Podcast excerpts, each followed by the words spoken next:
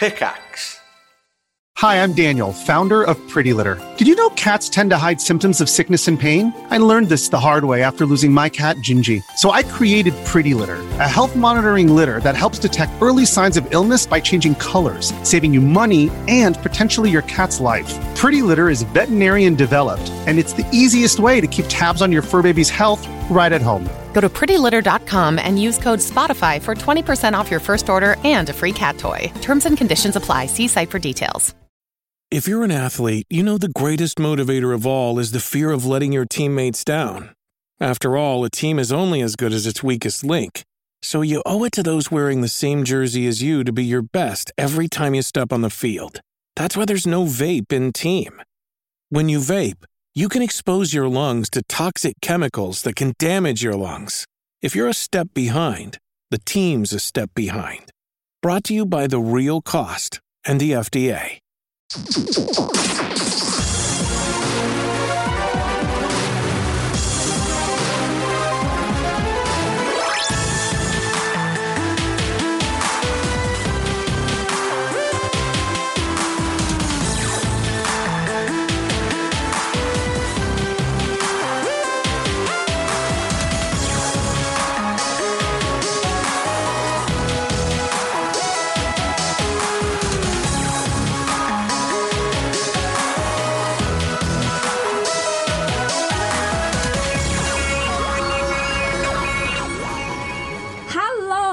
Hello, hello, and welcome to One Life Left, uh, live on Resonance 104.4 FM. Um, welcome to this, a very special show, which you'll be able to hear is without Steve Curran and Simon Byron. Um, they've gone on holiday. That's totally fine because I have been joined by a very, very special co-host with me today. Uh, I've been joined by Philippa Warr. Hello. Hello, how are you? I'm very well, thank you. yeah, have you had a good week? Mean, not bad, not bad. Anything major happened in your life today? Got a new job. a new Brilliant. job. Uh, what, what's your new job, Pip? um, I've joined Rock Paper Shotgun. That is excellent news. That's super, super exciting. Yeah. And obviously, One Life Left. I've been banging on about that far more. well, yeah. I mean, so you are rock paper shotguns for, you know, for for your full time job, but for tonight, For tonight, Your I am. One Life Left. yeah, you are ours. Mm. Um, and not only am I joined by Pip in the studio, but I have a plethora of wonderful, wonderful guests. Uh, today we are joined by Leigh Alexander. Hi. Hi. We're joined by Mitu. I'm gonna pronounce your surname incorrectly, so do you want to give it a Yeah, it's uh, Mitu Khandaker Kokoris because I like to collect surnames. Yeah, why, apparently. why wouldn't you? Uh, we are joined by Kerry Turner. Hi. Hi, and by Monica Ion. Yep, close How- enough. How, how, how do you actually pronounce it? Uh, Ion okay. Uh, okay, we'll go with that.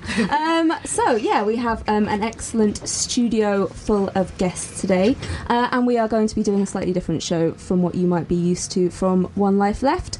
Um, today, we're going to be chatting to uh, guests in the studio, and we are also going to be hearing from other. Um, let's be honest, we're all women here. Um, we're going to be listening to other women from around the world who make games and who work in games um, about the interesting things that they do and how they work and how they got into games uh, and what they're going to be doing in the future. So we've got four profiles coming up.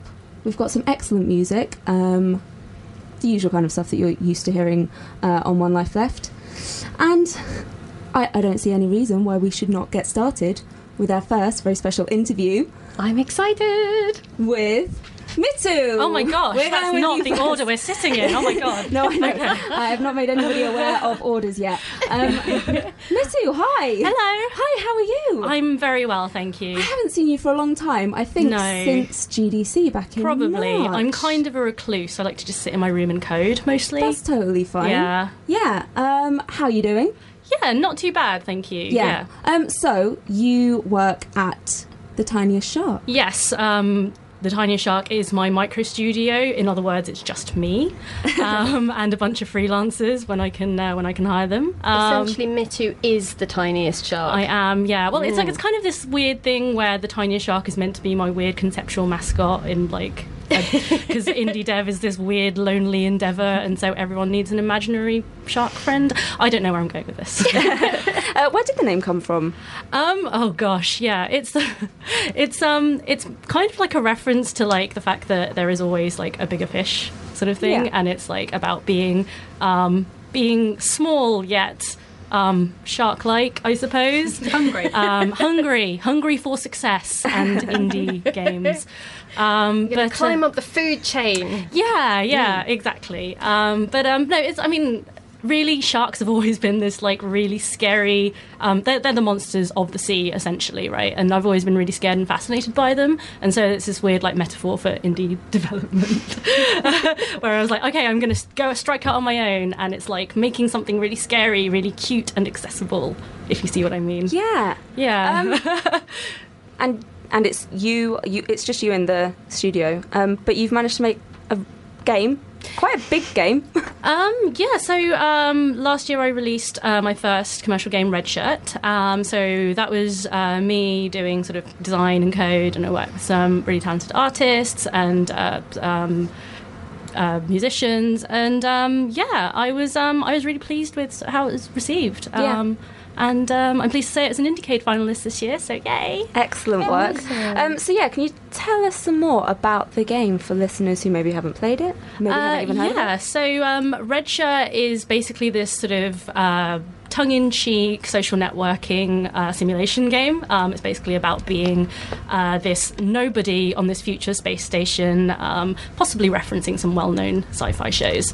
Uh, and um, it's basically about just sort of climbing your way up the career ladder um, and the social ladder, and um, basically trying to, um, yeah, trying to sort of manipulate your way up the ladder in a way. It's a very sort of, I guess, sort of darkly tongue-in-cheek game. I think I played it, and I well, I played it quite early on, and I decided to sort of try and work my way up. the thing. Yeah. that lasted about five minutes, and then I decided to seduce my way off that doomed. I think that is the So- mo- I, you can sort of play it in this very earnest kind of way, but ultimately it's a game about.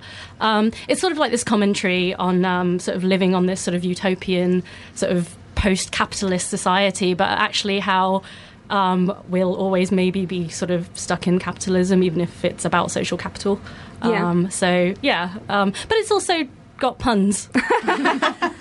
um, do you write a lot of puns in your work is that some do you find like humor is a good vehicle for the kind of work that for you darkly dystopian work. Yes. Yeah.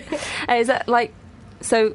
This is your current project. You have future Yeah. projects that you're working I on. I do, yeah. Um, so Red Shirt is going to get an iPad release as well Mm-hmm. um, in the near future, um, and I'm just sort of ramping up work on my next project right now, which will be a very different kind of game. Um, but yeah, I can't talk about that too much. I've been having very scary businessy meetings about that. Though. Yeah.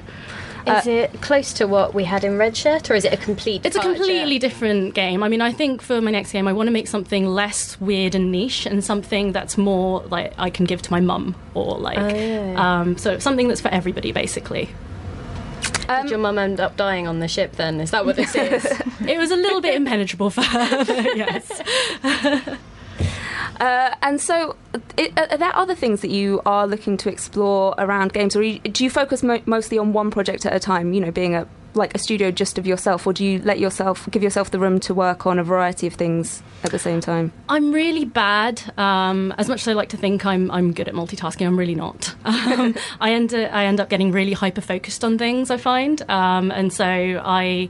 Um, even though I'm like, okay, I'm going to have this project, and then I'm also because the ideal thing I think would have been, um, and this is the sort of advice I've heard um, for a lot of indies, is sort of get your while you're while you're finishing up a project, have the next thing lined up and like know what that is. And I fully intended to do that, but while you're sort of caught up in sort of crunching to, to get to to get to the finish, you just sort of lose sight of that, and then you're sort of you finish the game, then you're like. Oh no! What now? Sort of thing. So, um, so yeah. I mean, but I, I, as well, I sort of gave myself some breathing room after Red Shirt because it was a very intense time trying to get, um, trying to get that released. And um, I mean, I was very lucky that I actually worked with. Um, Positech Games, um, who published Red Shirt for me, so they, they at least uh, took some of the sort of brunt of the sort of marketing load and, and things like that. So, um, you know, it's very much like wearing like indie business training wheels, as it were. Um, so I was lucky in that respect. But um, but yeah, I think now I've had some uh, had some breathing room. I'm sort of yeah, just getting back uh, getting back on track. Do you find you're able to like balance uh, your life when you're working by yourself um, No. on something super intensely? No, no. Um, so I'm also well. I was also meant to be finishing my PhD while I was working on Red Shirt, which totally got sidelined, and so I've also been trying to do that for the last, you know, because I I don't give myself enough things to do basically. uh, what's your PhD in? Um, so my PhD is also looking at sort of video video game stuff. Um, I'm sort of looking at um, how different controllers sort of affect our sort of critical distance from um, from a game as we're playing it, basically. Um, so yeah, um, I'm doing that at the University of Portsmouth. But um, I've been doing that forever, though. I mean, I keep looking for excuses um, to distract myself with. And um, so, yeah, I've just come up with another one. One. Um, and you also do uh, a lot of speaking engagements around. Yeah, I mean, I absolutely love to advocate for games, and um, I think public engagement um, uh, with games is a really important thing. Um, I'll be doing um, an event, I think, in two weeks at the Royal Academy of Engineering, which I think Kerry's going to be showing uh, her game there as well. Um, She's nodding, so I think she said yes to that. um, so, yeah, I mean, I, I think, yeah, just getting um, non uh, sort of audiences who don't typically engage with games into games is super important. And you know, uh, games are just as uh, important culturally as any other medium we have. And I think sort of the more increasingly people realise that, the the better we will do as an industry as well. Do you feel like there's been uh, more? Uh, more events uh, going on sort of outside of the games industry because obviously you don't want to be too introspective and there are some great uh, conferences and festivals and talks and things that go on where the games industry is talking to itself but have you found that there's sort of been an increase in uh, opportunities to speak to just sort of at, at different cultural Yeah, events Yeah, definitely. Um, yeah, that's definitely been increasing gradually, and I'm really pleased to see that. Um, I mean, um, there's always Game City, of course, which is always super fantastic. Yes. Um, and what is it in year five this year? Or is it year yeah six? I think uh, Um, yeah it's five or six something like that Yeah, and you know, I, I just think sort of seeing things like that, seeing games uh, recognised for the sort of for the important cultural medium that they are, um, is super fantastic. yeah are you at games that BAFTA's doing as well, like the Yeah. game developers and the Yeah, and the exactly. resources they put on. So Yeah, definitely. And yeah, I've been really lucky to work with BAFTA. They, um, so I and uh, four other game developers were um, were named as breakthrough Brits essentially, and that's out of seventeen um, people from like film and TV and all these other industries that BAFTA have always represented. And to have that many people representing games is super fantastic. And I think BAFTA is just doing such fantastic work. what does it mean to be a BAFTA breakthrough Brit like what I have no idea. What do you have to do? I want to break through into something. I, maybe I'm it's not BAFTA. I'm not sure what exactly I've broken through into, but um, yeah, I don't know. I mean, I think it's been this sort of um, experimental thing for BAFTA as well, where they're just, be, you know, it, it's sort of just about just putting um, creative people just on sort of like a weird pedestal, I Does it feel almost like a seal of approval? Like, well, BAFTA kind of thinks I'm a thing, so so guys, you better pay I attention. suppose I haven't been using that enough. I just need to use that in advertising Red Shirt, really. Yeah. Like BAFTA approved. BAFTA win. And it's not BAFTA winning, but you know what I mean. Definitely BAFTA approved. I well, could probably push that a bit too far. we'll they be should have a badge. It should be BAFTA badge winning, ba- badge holding. You know. Yeah, yeah. maybe something along the lines of a uh, Blue Peter badge. Yeah. because you know who who wouldn't want one I'll of go home and make my own right away. Yeah. well, thank you so much, uh, Thank BAFTA you. approved Mitu. uh, we'll be looking forward to hearing from you throughout the show. And uh, let's have our first profile. Hi, my name is Ariel Grimes. I'm an underground game maker of sorts, stationed in Toronto, Ontario, Canada. I do freelance game design consultation as well as sound design freelance. I'm a bit of a jam developer. I really enjoy game jams. I uh, love the energy and pressure of a 48 hour deadline. I do tend to work solo, doing like all the scripting, art, design, writing, animation, music, etc., uh, etc. on my work. Uh, when I do work with others, it tends to be for music and sound design when I can't really fit it into um, my schedule. And I've only really started releasing games in April. I've released six small to micro games, maybe you could call them.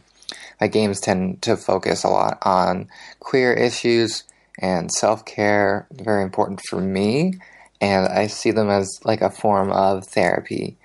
A lot of my work is praised for like its emotional reaction that it gets um, within the player, and I get a lot of feedback about that, and it's really nice. Um, I recently released Broken Folks, which was developed for the um, Ruin Jam game jam, and that's like an interactive story of sorts about queer folks and their struggles and their lives, and uh, that was featured on Polygon, which was pretty great. And I'm currently working on about a four-player competitive game, and I'm also porting a game jam game of mine uh, into 3D with a new engine with Unreal Engine 4. And that's what I'm currently up to.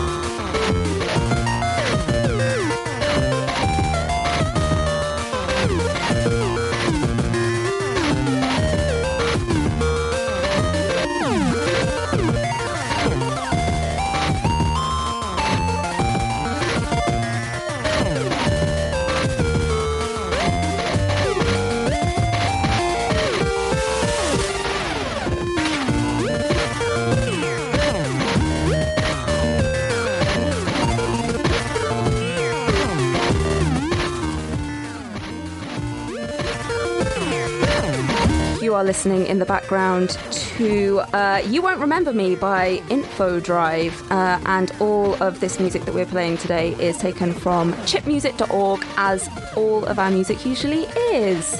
Um, let's have a little chat over this music then. I'm going to say hello to you over there, Leigh. Hi, Anne. How Hi. Are you? I'm- Pip.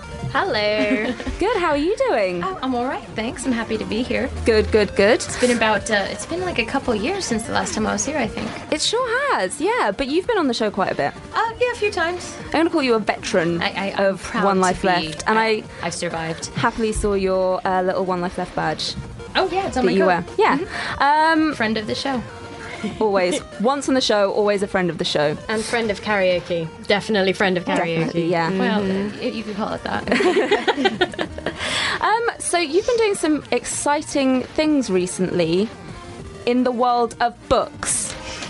Um, you recently published a book called Clipping Through. Yes, um, I did. It is my second ebook. This one is self-published, and it focuses on the experience of life and work through the game in the game industry, um, through the lens of my personal experiences. In a lot of ways, it's stories that I've kind of always wanted to tell, um, but didn't really you know know how. So it's it's about relationships with developers. It's about what it's like to be at gdc it's about what it's like to be at the igf and, and things like that. And uh, times that i was scared and times that i didn't know what i was doing or times that i felt opinionated and confident rarely. Um, but uh, yeah it hopefully takes people inside a little bit what it's like to travel and cover video games and work uh, up against the industry in the way that I do.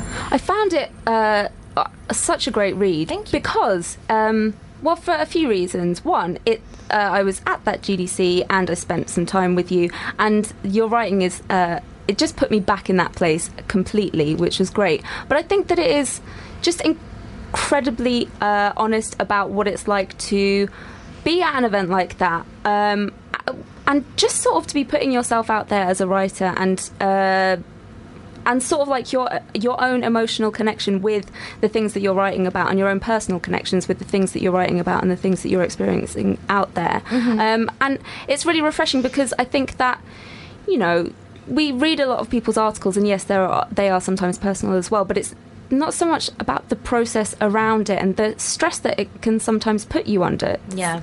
being a games journalist is not always It's super easy. No, it's it's a bit challenging. It's a very crowded and competitive field. There's a lot of anxiety about how we do our work and what the purpose of our work is, and we don't all share the same opinions on those.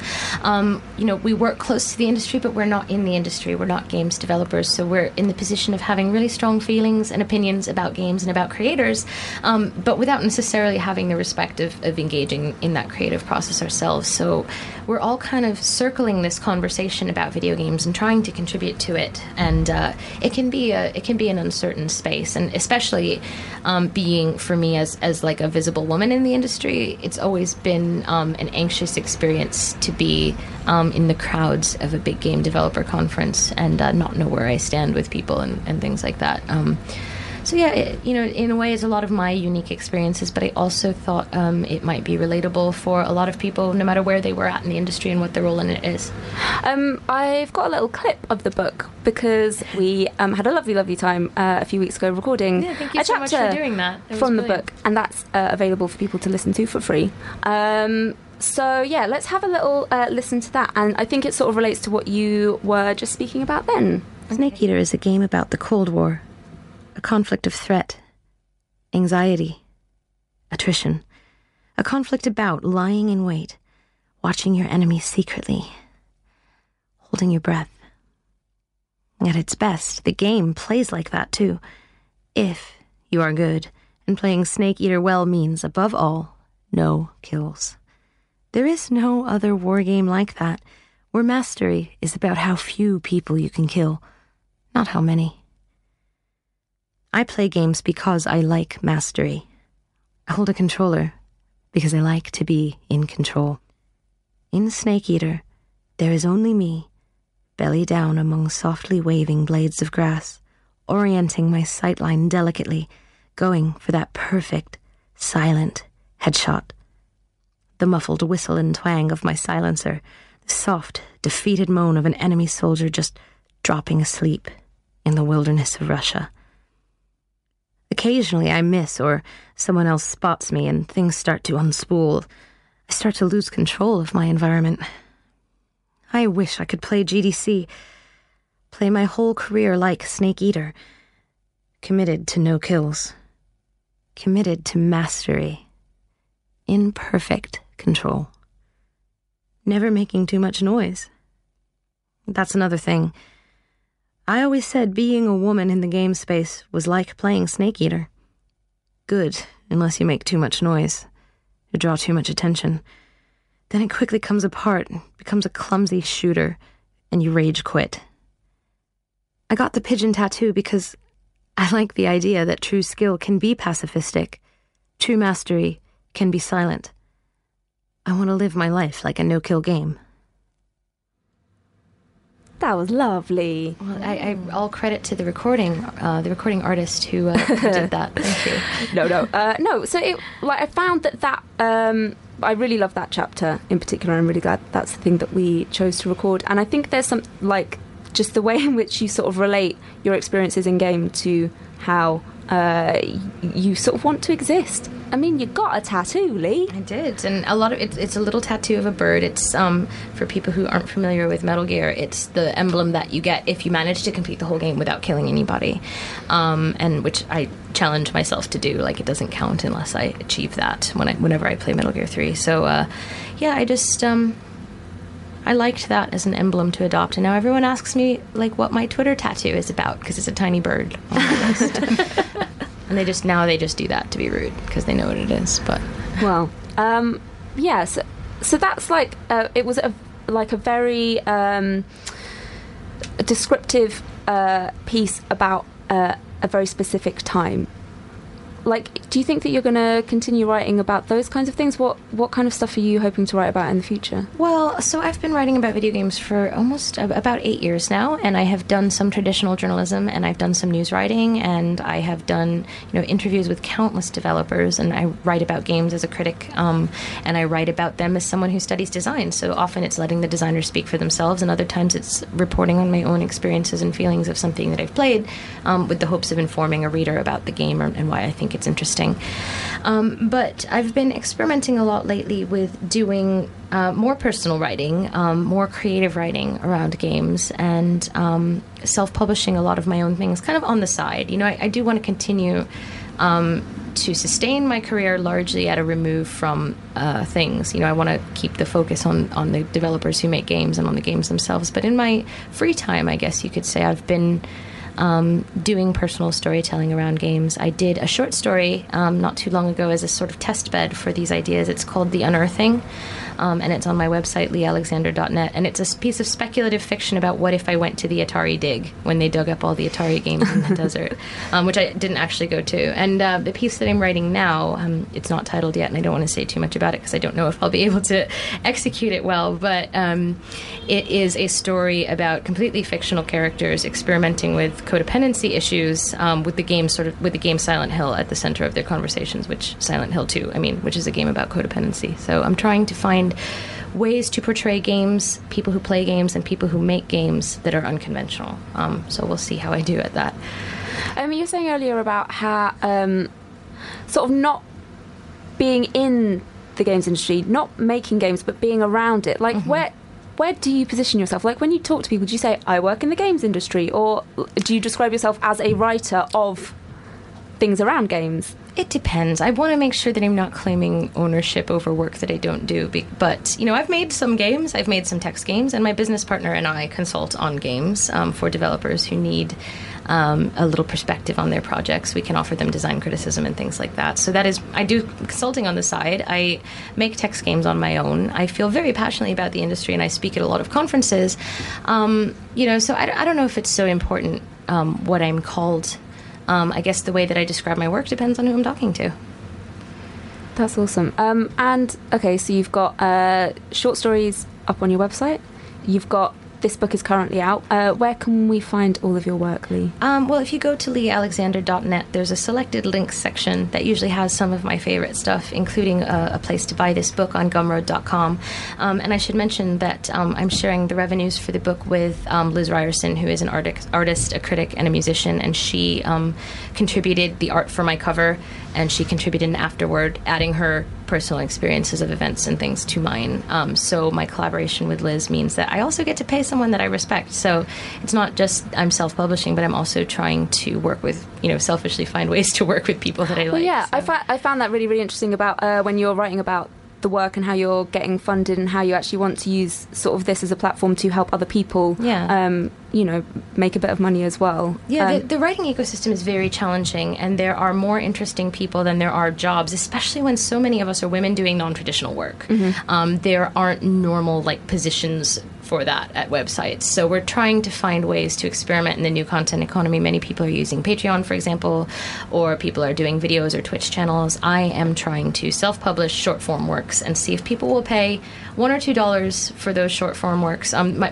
my book is on sale for five dollars because it's a book, but you know my next story will be one or two dollars where I split the revenues with an illustrator, maybe. So I just have to feel like. Um, if I'm always paying someone else, I'm creating opportunities for other people while I am also creating them for myself. And I wish, you know, I think that would, I think that's a good attitude to try to have. Um, so I'm going to see if that works. Mm. It reminds me of um, Cliff's approach, Cliff from Positech, because mm. obviously he's an, a larger indie studio, but sort of is supporting Mitu and, and sort of other Yeah, definitely. And, so and, I think sort of all of us just in the game space are trying to figure out how to make this thing work, right? Yeah. And yeah. there's lots, lots of interesting experimentation happening around that. So And how to yeah. include as many voices as possible and how to just make it as interesting as possible. Mm, absolutely. So that's awesome. Yeah. Uh, so I think ideally we're all looking at ways to bring other people forward and to diversify the space that we're in. So um, that's something I'm experimenting with. Mm. Amazing. Well, thank you. Um, we're going to listen to our next profile now. Hello, my name is Tina Callinger, and I'm from Salt Lake City, Utah, in the United States. I currently attend the University of Utah, where I'm a graduate student working towards my master's in entertainment arts and engineering on the producer track. That's just a fancy way of saying that I'm earning my degree in video games.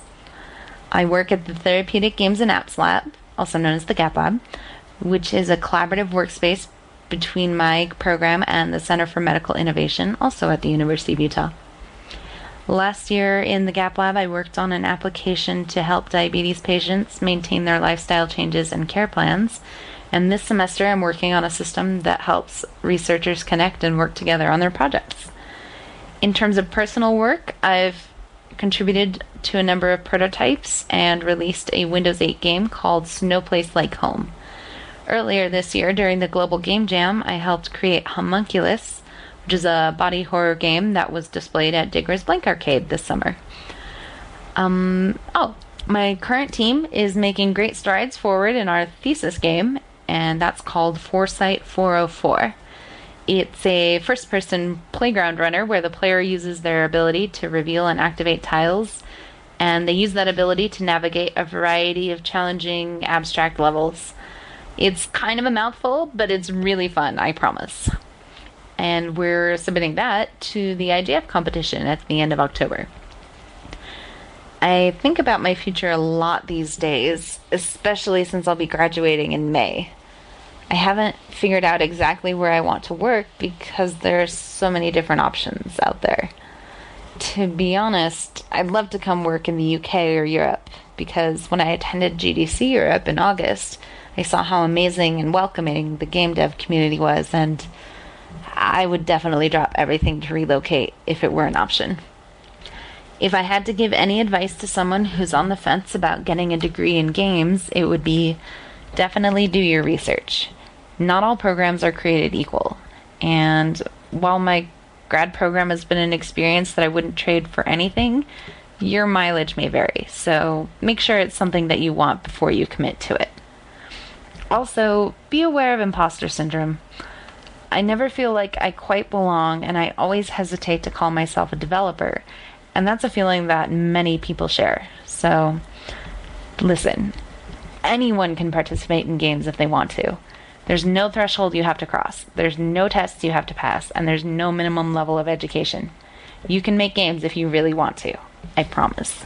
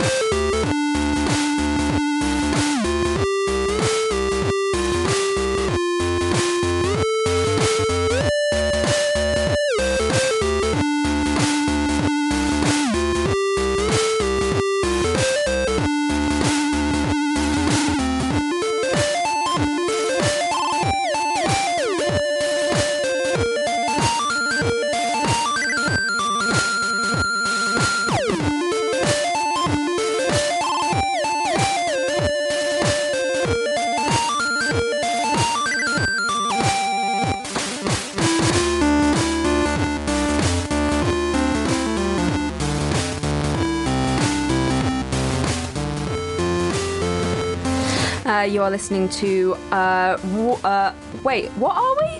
One Life Left. That's right, thank you. Uh, we are One Life Left on Resonance 104.4 FM. You can uh, listen to the show live on www.resonancefm.com. If you're in London, you can listen to it on res- uh, 104.4 FM. Uh, you can hear the podcast by going on iTunes and searching for One Life Left or at our website, www.onelifeleft.com. Um, and this music you're listening to right now is Underwater Cabin by Power Supply. And we are also joined in the studio today by Monica Yon. Hello. Got it right. I got Yay. it right. Uh, hello, Monica. How are you? Hi, very good, thanks. Um, you are quite a good person to be having on this week, considering our guest last week was Ed Fear, who works yes. at Mediatonic. Uh, you also work at Mediatonic. Yes, I do. Yeah. Um, how's that? Uh, it's great. Um, quite exciting times right now because we've got uh, several things nearing completion, uh, completion and some new pro- um, projects starting soon. So it's quite a lot going on. It's been a very, very busy period as we were um, finishing off Hatoful Boyfriend and um, things going into soft launch and yeah, kind of gearing up again for more work. We talked about that a lot last week, so yeah. we are going to avoid pigeons this week. Um, but they're the best thing ever. They are, and it's such a great game. Uh, but you didn't actually, you didn't work on that. That was no, your Brighton no. studio that yep. was doing that.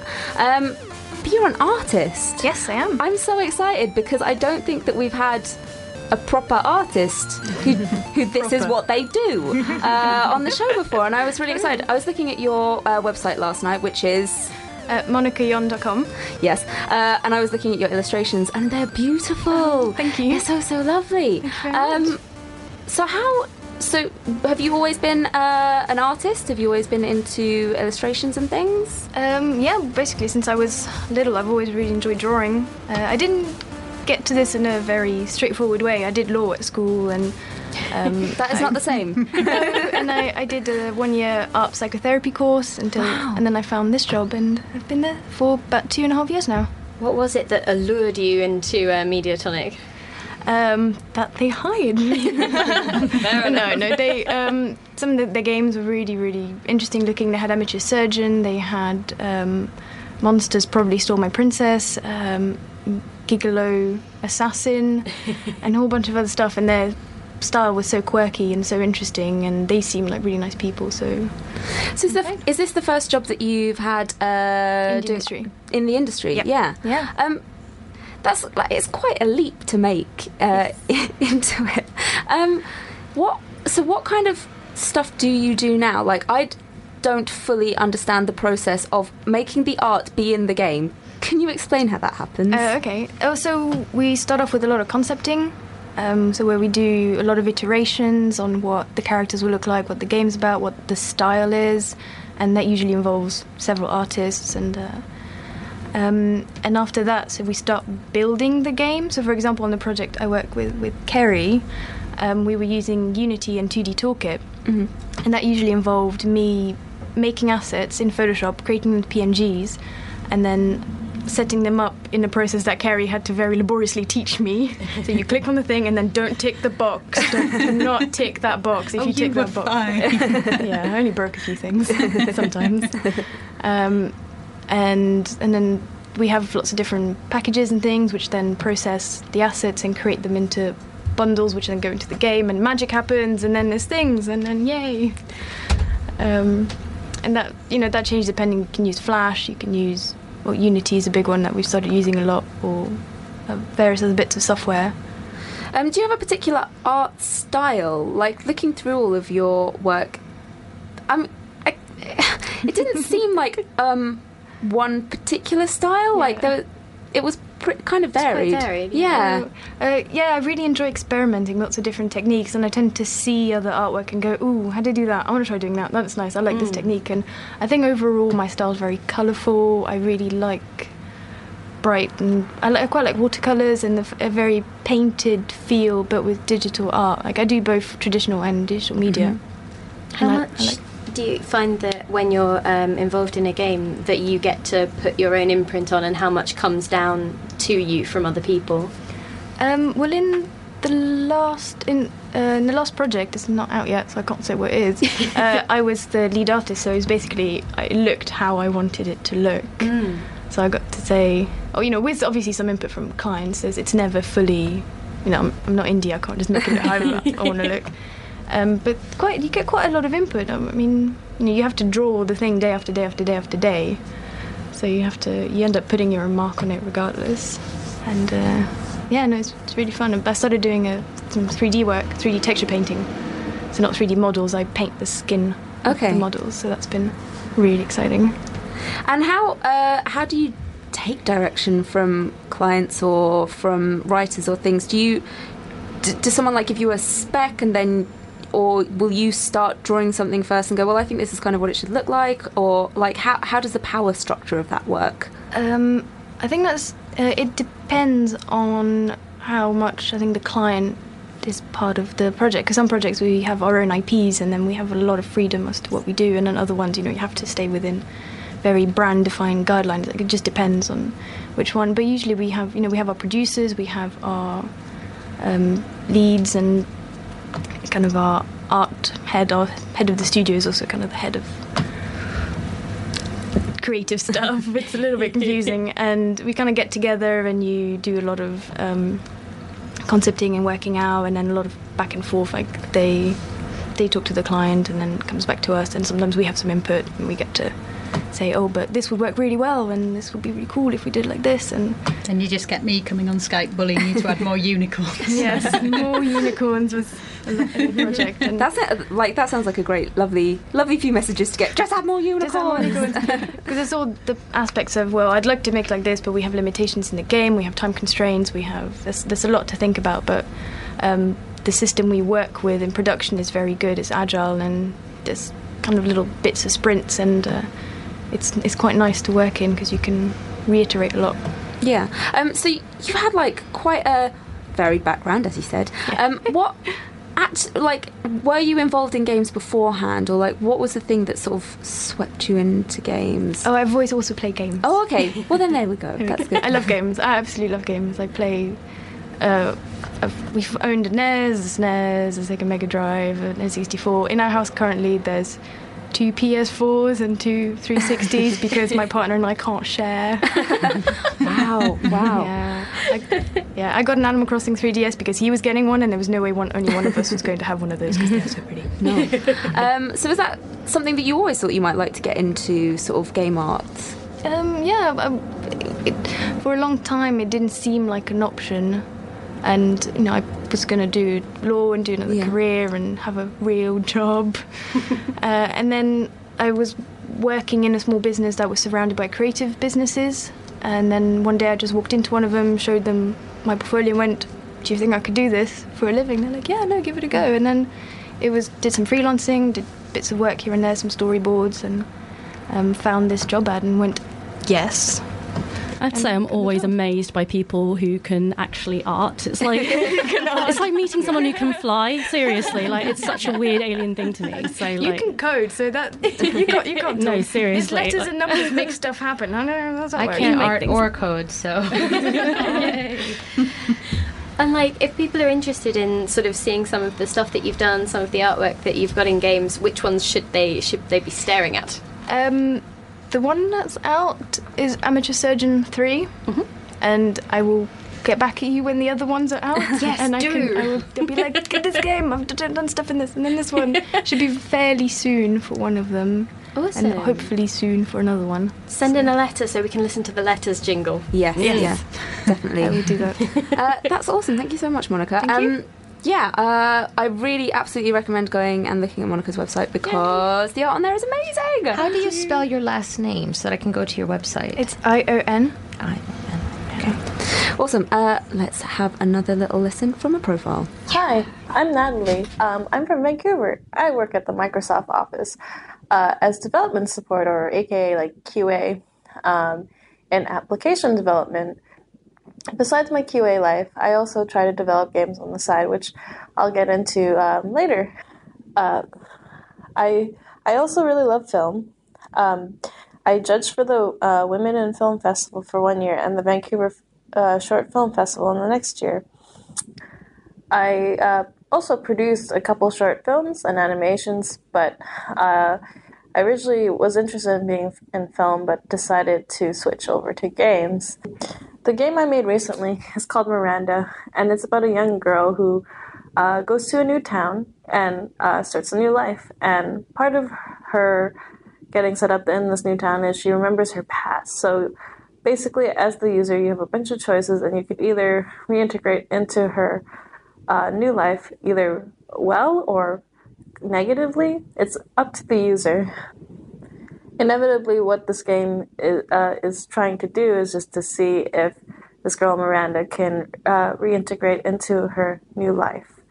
So this is this becomes a little bit difficult for me to talk to. But my game is inspired, but not necessarily based on cases like Rehtaeh Parsons and Amanda Todd, where you have women committing suicide after like sexual abuse or just a lot of traumatic things happening in their lives, and um, their communities more than not forgiving of what happened to them. So, I mean, that was my launch board to write the story, and I feel like there was quite a bit of challenge write, writing these stories as well. So before Miranda, I did another game for a Game Jam prior to um, Miranda's production.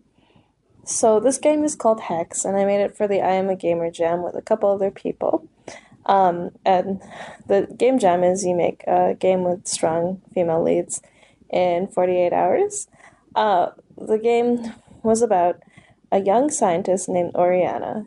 Um, she is wrongly accused of being a witch, and so her town offers her to a monster as a sacrifice, and this monster has been terrorizing their town. So it's a means to appease the monster. Um, and a real witch comes. Her name is Bella. She comes and she saves Oriana, and together they fight the monster.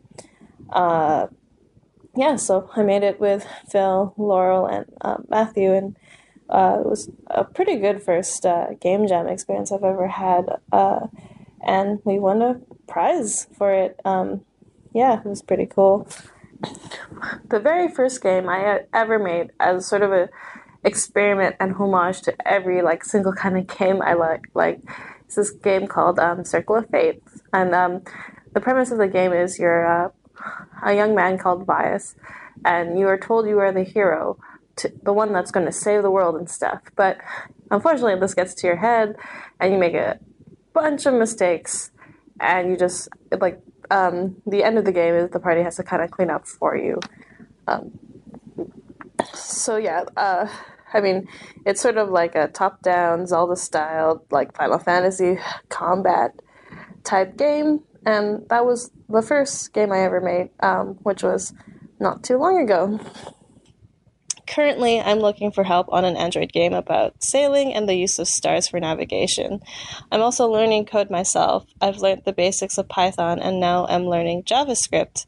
Just a note I studied at the Emily Carr University in Vancouver. I have a bachelor in arts. I thought code I thought code and me would be hopeless, but I love it. I encourage all people who are curious about code to dive right in. I, I'm encouraged to make games from like now until like forever. So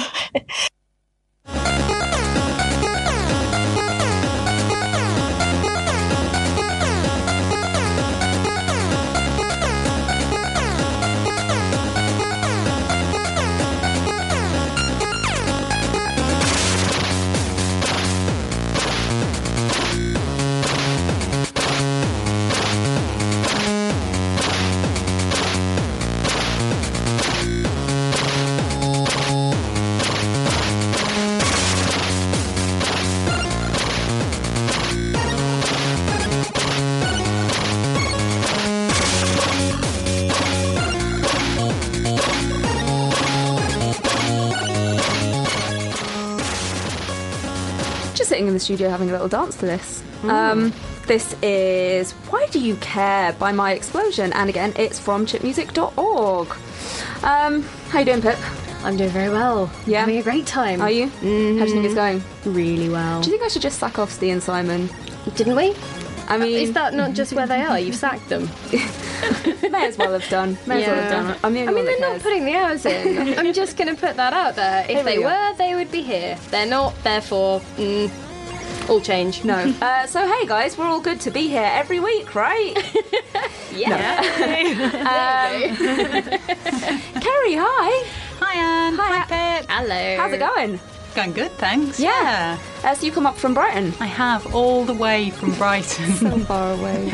um, you have uh, opened up your own studio with an awesome name, also animal themed. yes, um, like Mitu, I'm running a micro studio, or I've been going for boutique studio. Oh, I like that. I like that. Which is another way of saying it's the corner of my lounge. Yeah, I work on my own in a dark room. uh, yeah, I've, I've opened a boutique studio called the Rabbit Club, um, which releases games and virtual reality and weird art projects that are a bit like games or VR but aren't really.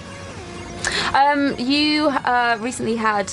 Well, actually, how long ago was it? You had Heartwood. Heartwood came out um, about three months ago, and oh, no, two or three months ago. Yeah. I don't know what month it is, but it came out in July.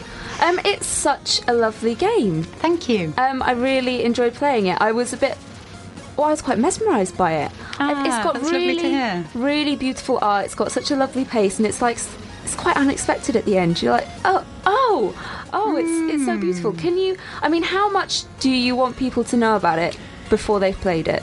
Because it's quite sh- it's quite short. It's Yeah, because what you're saying makes me want to know more, but also without spoilers. Yes. Okay, I'll, I'll try and do this in non-spoilery way. Um, it's interesting what you said about the ending because I, I was worried about. Um, I, wanted the game to be beautiful and unsettling, but um, and and it draws on some horror movie influences, but I wouldn't categorize it as a horror game. Um, and it's nice that you said that it was beautiful because that's what I was going for. I um. I, I didn't want it to be sort of a cheap jump scare or anything like that, but I was trying to trying to invent uh, the jump epiphany. Um, I think I did okay. Yeah, it is very atmospheric. Hmm. Uh, I mean, the art style is kind of black and well, sort of grey, whitey, black and whitey. It's all of those colours, yeah. yeah. um, and it is monochrome. oh no, the sky's purple. Yeah. Uh, and it, and you are in a wood, and it's like crun- Yeah. crunchy under feet. It was um, atmosphere was super important, um, as well as games. I'm really, really into uh, theme parks and pleasure gardens and sort of um, curated physical spaces, like installation art, that that sort of thing. Like um, places where you go to have an experience, and I think. There's a lot of potential for games or things that are a bit like games to draw on that, and that's what I was trying to do there. It's sort of uh, the kind of thing that boring people would go, "Well, it's not a game." Um, and I don't, I don't like that. I don't like people that say that because it, um, also a who cares, and b um, like you're having a really a fun interactive experience with it. Hmm, I mean, I I was on the fence about calling it a game, um, and all of the initial copy that I wrote for the website and everything described it as, I think, an interactive adventure or, or a sort of a short story that you explore or something like that. Um, I don't mind people calling it a game. I'm undecided on that one. Yeah. Yeah. do you feel sometimes a little bit uh, uh, claustrophobic with the title of game? Do you feel like it has to be? A Yes. I think it carries baggage. I think it um, carries a great many expectations about how you'll interact with it, whether there's a, a win state or a lose state, and I think the absence of those things in my work, more than how I feel about other people might perceive it, but sort of how I perceive it myself. Um, that the fact that it is just intended as an interesting 10 minutes, but that's not very SEO, so um, couldn't get the URL for that, so I've gone for heartwoodgame.com. But given your um, your sort of uh, lexical successes so far, you've got your boutique studio, Oh, yeah. you've got your jump epiphanies. Is there any um, sort of term that you've found is helpful in talking about those kinds of experiences? Or I- is it something that we just sort of struggle to put into words at the moment and hopefully something will come? I haven't come up with a catchy term for it yet. Um, I, I find that if I talk around it for a minute or two, I get there, but I haven't. I haven't quite come up with the, the pithy take on it. The Steam category that makes Yeah, it, it- sound it- that- awesome that's and still up for immediately grabs, I great. think. Yeah. Yeah. Well, if anyone wants to write in and offer suggestions, uh, do write into team at onelifeleft.com and we'll be ha- sure to pass them on. Um, what? So that is uh, the most recent thing that Yes. you have put out, um, Mhm. and I saw that you have just put some work in progress stuff on your website as well. Yeah, I'm working on a second project. Uh, Heartwood was um, was a collaboration between me and Dan Bibby, who is a musician um, I worked with. He he contributed um, the audio and a lot of the design decisions and, and the the feel of it um, came from him as well. It was initially a very short personal project that, through his involvement, grew into something a bit more lush and mysterious and full fat. And we enjoyed working together, and we're working together again. The screenshots I've been posting are from a second game that is similarly more of a story you experience or something that happens to you. I expect it to be short again, definitely less than 20 minutes. Um, and this one, we're sort of feeling our way with ideas at the moment, but um, it's set in the Pennines. Lovely. Thanks. That, Can I ask where that is? Uh, the Pennines is um, between Yorkshire and Lancashire. Oh, okay. Yeah. Not many games Not Cur- yet. currently set there. I think uh, maybe We're seeing the birth of a franchise, Anne. Yeah. It's the hot new location. Um, and aside from this kind of stuff, what what else do you do? Um, I, I work in, in the games industry for a living, have done for the past few years. Um, I'm freelance these days. Uh, I'm a programmer, gameplay programmer usually. Um, I worked for a year at Mediatonic with Monica and with um, Ed Fear. Um, prior to that, bits of freelancing. I worked at Little Loud for um, three years or so. Yeah. Um, so yeah, pay, You the, did, pay the um, bills doing that. You did a sweatshop, didn't you? Yes, that's right. Yes, I worked on the original and then the doomed iPad remake, which Wow. broke everyone's heart. Oh no. Good old Apple. Thanks for that, Apple. Um, have you got over that? Yeah. Just about, yeah. Yeah, I'm fine. oh god.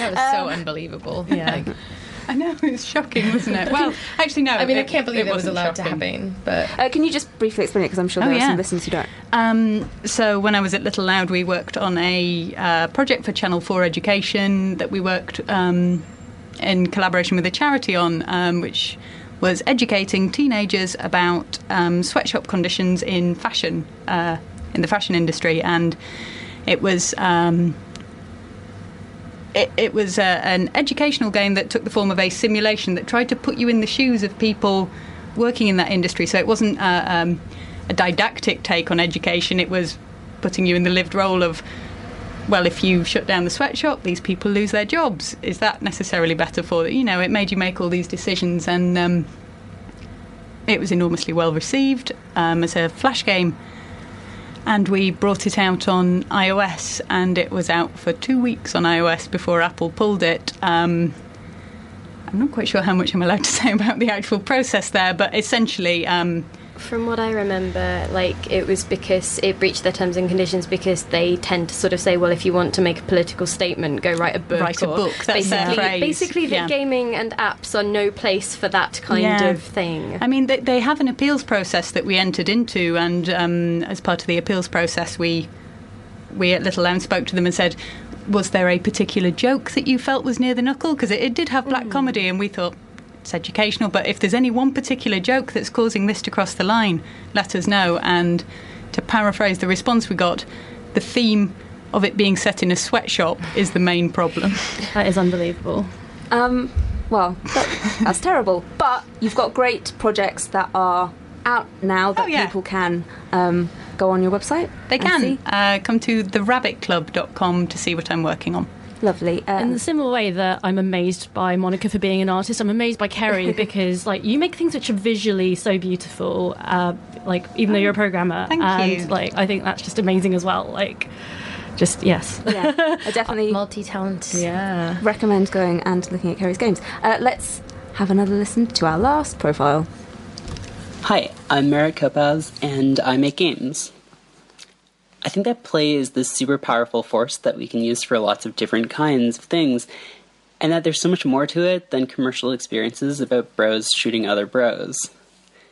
So I've made games about hugging your friends, having awkward conversations with family members, and hitting someone in a consensual environment.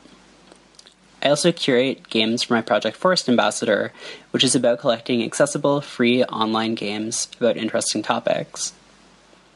And in all my work, I'm interested in exploring play as a tool for imagining better worlds, for building community, and for self examination.